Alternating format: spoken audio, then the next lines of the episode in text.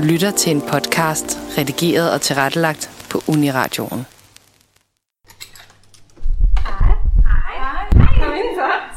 Det er instruktøren Heidi, manuskriptforfatteren Laura og skuespilleren Isabella fra PT Teater, der er kommet forbi. Vi skal tale om deres nye teaterstykke Den måde du haver mig, et gæstespil på Teateret Zeppelin på Vesterbro i København, som er premiere den 4. september. Altså, PT Teater har eksisteret nu i et par år eller tre, tror jeg det er. Vi startede 2019. Det er to. To år. Så. vi har Fem år. Ja, fuldstændig. Vi har eksisteret et par år, øhm, og det er, hvor Laura skriver forestillingerne, og øh, jeg instruerer. Øhm, og så laver vi cirka alt bag ved os. Grunden til det også PT Teater var, at vi ønskede at skabe forestillinger, der brød med tabuer. Altså det skulle på en eller anden måde være et ømt emne, men ligesom gik ind i. For eksempel vores øh, første forestilling, vi lavede samarbejde, det var jo Slukkelige Lyset, som omhandlede, omhandlede øh, børn og unge, der mistede en tidlig alder. Mm. Øhm, som jo kæmpe tabu for de børn og unge, det sker for, ikke? Øhm, hvorefter vi så blev draget med ind i Lise Plejdovs forestilling, øh, Er der plads til mig? Øhm, og det handler om, det var den første tyk-positive forestilling, der var i Danmark, omkring det her med at være tyk i et øh, samfund, der kun ser tynde mennesker. Så derfor er der ligesom, det skal være noget, der er lidt tabubelagt, det skal være noget, der er aktuelt for vores, sådan så vi følger vores alder på en måde opad. Øhm, og så lige nu, så handler det bare meget om, at vi gerne vil udvikle os til at blive bedre, for vi er udmærket klar vi er meget unge mennesker, men vi har virkelig meget på hjertet, og vi gerne ud med nogle vigtige budskaber, som vi tror, vi kan ramme bedre ind i målgruppen med, end måske nogen, der er 50 år, der skal prøve at sætte sig ind i 24-åriges hjerne lige nu. Forestillingen den hedder jo Den måde du haver mig, Mm-hmm. og I skriver selv, at der bliver sat fokus på de fordomme og stereotyper, der er med til at spænde ben for sandheden om overgreb og voldtægt. Fordi hvordan ser en voldtægtsmand egentlig ud? Og kunne overgrebet have været undgået, hvis du bare havde taget den hullede hjemmestrikket mormorsvætter på med de indtørrede karrepletter? Men vil I ikke sætte lidt flere ord på, hvad det egentlig er for en forestilling, jeg stablet på benene? Det, der vi prøver at mene med den kajgu, eller hvad skal man sige, med kajepletter og så videre på trøjen, det er jo egentlig det her med, at vi bliver vores, i forhold til vores opdragelse, vi er som opdraget til, at der ligger en eller anden bøgemand uden hæk, når vi er på vej hjem fra byen, som kommer og overfalder, og så vil vi alle sammen voldtaget. Ifølge statistikkerne, så er det færreste gang, at det der det er det, der sker. Oftest foregår jo et overgreb om voldtægt ved nogen, man allerede har en bekendtskabsrelation et eller andet til.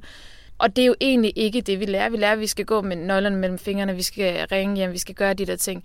Men vi bliver egentlig ikke forberedt på, hvordan en voldtægt egentlig ser ud. Det her med, at vores stereotypiske opfattelse, vores fordomme omkring, hvordan ser en voldtægtsmand egentlig ud, altså det er en, der går med en hættetrøje.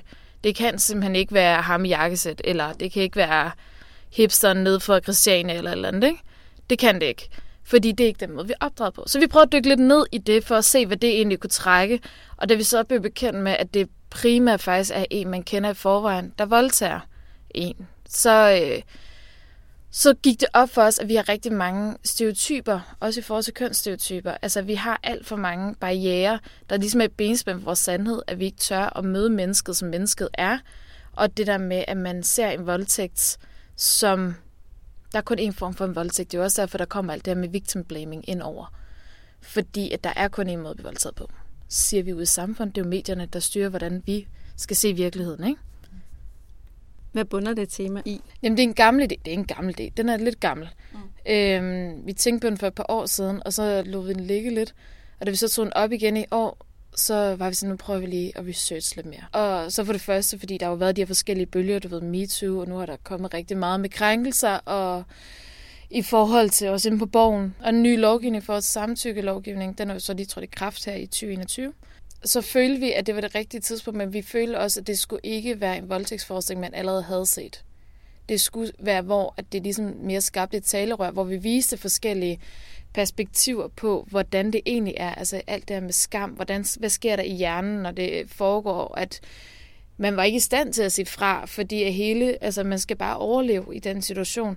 Det er det, det handler om, og så reagerer kroppen på en bestemt måde, og det gør ikke, at det er din skyld, at du er blevet voldtaget.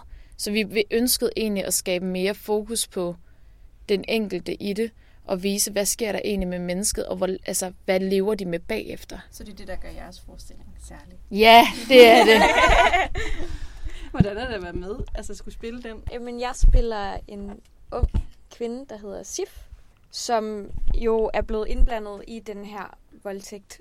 Og det har været enormt spændende, fordi jeg tror, for mig som skuespiller har det været virkelig vigtigt at vise netop de mange facetter af, hvad der sker rent psykologisk, når man oplever ting som, som netop voldtægter, og altså, hvad, hvad er det for nogle følelser, eller hvad er det for nogle reaktionsmønstre, man kommer ind i. Og jeg synes, det har været enormt vigtigt, fordi jeg tror, at langt de fleste af os kender nogen ret tæt på, der har været udsat for det ene eller det andet, hvis ikke man selv har.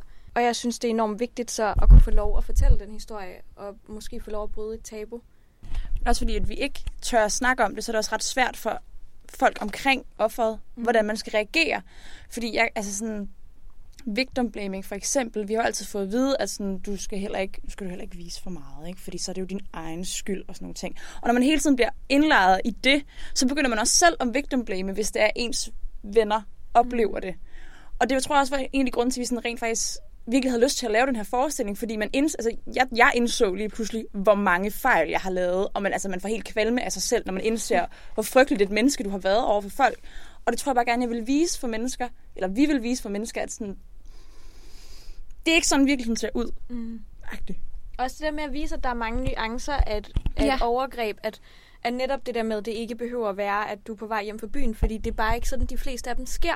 Og det er jo også det, man kan se meget med alt det, der har været i både ungdomspolitik og inde på borgen, at det er alle de der nuancer og alle grænserne af, hvad der egentlig er sket. Mm. Øhm, og det synes jeg er enormt vigtigt at få lov at sætte fokus på. Ja, fordi hvis din voldtægt så er anderledes, er den så forkert? Eller sådan, det var jo også, gjorde jeg så noget? Var det så min egen skyld? Eller sådan, fordi jeg har fået at vide, at det ser sådan her ud. Så derfor så er det jo ikke rigtigt det, der er sket for mig. Så er det jo bare en ting, som vi ligesom skal over. Og det vil jeg rigtig gerne på en eller anden måde prikket til. Hele den der mm. tanke med, Nå, så er det jo ikke rigtigt, fordi det var jo også en ven, og altså sådan, jeg tror da også måske, at eventuelt, at jeg havde drukket lidt, så det var jo nok min skyld, at jeg blev mm. voldtaget. Så de kunne bare rigtig godt tænke mig, at folk ligesom fik ind i hovedet, sådan, det er det ikke. Nej. Jeg håber virkelig meget, at publikum på en eller anden måde opdager, at de har spændt ben for deres egen sandhed. Altså sådan, de ting, de selv har op, eller de ting, de selv har hørt om, de har fået at vide, at de indser, at det måske ikke sådan virkeligheden rigtig er. Der er måske nogle andre ting, der spiller ind. Det kunne jeg rigtig godt tænke mig. Og så man måske skal altså, selv prøve at være mere åben mm. overfor, også hvis der kommer nogle venner hen og siger, at de har oplevet noget, eller yeah. altså i stedet for at sige, ah, tror du, eller er du sikker på, at det ikke også lige var dig? Eller, nu kender jeg ham altså, jo, ja, så han præcis, er jo altså... Men at man, man ligesom er åben for at, at lytte til, hvad den anden siger, og at man så mm. på en eller anden måde prøver at hjælpe igennem det, og, og tage hånd om det på en, på en hensigtsmæssig måde, så vi også generelt kan få løftet tabuet om det her, fordi der er så mange, der oplever det. Ja. Det er så vigtigt at vide, at, at den måde, man får fremstillet det på, er, er ordentlig, så hvis der sidder nogen blandt publikum, der har været igennem noget lignende, at, at de ikke føler sig igen sat i en eller anden stereotyp bås af, hvordan at jeg som skuespiller havde tænkt, at det ville være at være havnet i den situation. Eller sådan. Mm. Så det der med at vide, okay, men rent psykologisk, så sker der de her forskellige ting, og det er de her mønstre, man ofte vil gå ind i, og der er de her grunde til, at man gør, som man gør. Det gør det bare meget nemmere at stole på, at det, man laver, når man står på scenen, også er okay. Men det er jo også et eller andet sted, jeg tror også en fordom, man måske går rundt med det der med, at man, hvem sker det for, hvem vil lave voldtægt, hvem gør det, altså på en eller anden måde, ikke? Og da jeg så snakkede, da en af gangene vi snakkede med, der stillede jeg meget spørgsmålstegn ved, altså med psykologen der, hvor jeg var sådan, jeg har fået at vide, altså de ser sådan og sådan ud, og det med den, der bliver voldtaget, det er sådan nogle små myrer eller et eller andet, altså I ved, nogle meget stille typer, hvor at det, hun var sådan, ja, det behøver det ikke Altså det der med, hun brød med alt det sort-hvid, vi har skabt i hele vores opvækst, og det er ikke nogen kritik af den måde, vi er opdraget på eller noget. De har taget det fra medierne af og prøvet at beskytte deres, altså os som børn. Men virkeligheden er bare en anden, og det er jo fordi, vi projekterer det på en anden måde ud i medierne kontra, de skal jo have en spændende historie. Sandt? Jamen, Jamen altså, det er jo... og der har desværre ikke noget at sige til. Nej. Sådan er det med alting. Jamen, siger nærmest, hvilket emne man tager fat i, så er det jo spændende at høre den, den grumme historie, og ikke den Det er jo lidt det. Ja, at den hverdags, hverdagssituationen. Ja. Eller, Jeg tror, det var advokaten, der sagde til os på et tidspunkt, at det var så, fordi vi spurgte ind til det juridiske, hvor hun så forklarer om det her med, at det er så svært at lave lovgivning omkring det, fordi det er en hverdagshandling, der lige pludselig bliver kriminaliseret. Mm. Og jeg synes, det var så fint sagt det her med, at det er en ting, der måske, måske har du sex hver dag med din kæreste, med en, en af dagene, der er det en voldtægt. Fordi du har sagt nej, men han siger, ah, men vi gør det lige alligevel. Ikke? Mm.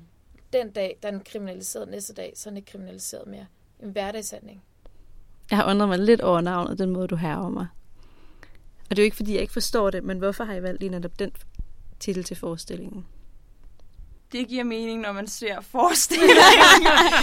jeg kan ikke rigtig afsløre det. Jeg har jo fået lov at se stykket på tirsdag, og det glæder jeg mig virkelig meget til. Men I har fortalt, at der er en efterfølgende debat. Hvad handler den egentlig om? Ja, det er en teatergruppe, der har spurgt, om vi har lyst til at lave en talk, og det sagde vi ja til. Mm. Men det kommer til blandt andet også at handle om det helt banale, der er bagved, ligesom du spørger ind til nu. Mm. Men det kommer også til at handle lidt om det her med voldtægt, altså victim blaming, rape awareness, øh, me too, de dele, altså alle de overvejelser, vi har skulle gøre for at kunne danne, altså Laura og jeg skulle gøre for at kunne danne forestilling. Øhm, og vi har jo været i rigtig mange korrespondencer, både med psykologer og med Sygeplejersker. Ja, hvad hedder? Og advokater. Advokater. advokater. Det var det, jeg tænkte på. Øhm, for at overhovedet kunne lave det. Øhm, og det har jo både været psykologer, der har med offrene at gøre, men også forbryderne. Mm. Sådan så vi får begge sider for at kunne gøre det mest så troværdigt som muligt. Ikke? Og det samme med advokater, altså for at se begge perspektiver, se hele retssystemet, hvordan foregår det her egentlig. Øhm, så det kommer vi til at komme lidt ind på, og hvordan vi har valgt at vise blandt andet wave awareness og victim blaming ind i forestillingen, og så de får, den her talk foregår efter. Mm. Mm. Så vi håber jo også på, at de kan pinpoint lidt ud og sige, det I valgte at gøre, bla bla bla. Mm. Hvad var jeres overvejelser så der? Men det er jo også et virkelig følsomt emne. Altså sådan, ja. Det var også en af de grunde til, at vi lagde den til at starte med. Var sådan lidt, uh, det er godt nok lidt. Uh, nej. Og så var vi sådan lidt, den bliver stadig liggende lidt i hovedet. Vi er nødt til at tage den op. Så vi var nødt til bare at have alt på plads, før vi overhovedet det synes jeg også har gjorde været det færdigt. så rart som skuespiller, fordi jeg tror, at hvis ikke at I havde haft den research, så havde det bare været et totalt minefelt Ja. at skulle gå ind i og, og ligesom sige ja til at være med i. Så det var virkelig også altså virkelig betryggende at høre alt det, I havde styr på. Og vi har snakket meget om netop med det psykologiske og hvad der egentlig sker for de her ofre, som I har snakket med psykologer om. Og, og det var bare virkelig rart. Jamen, jeg tror ikke, jeg har så mange flere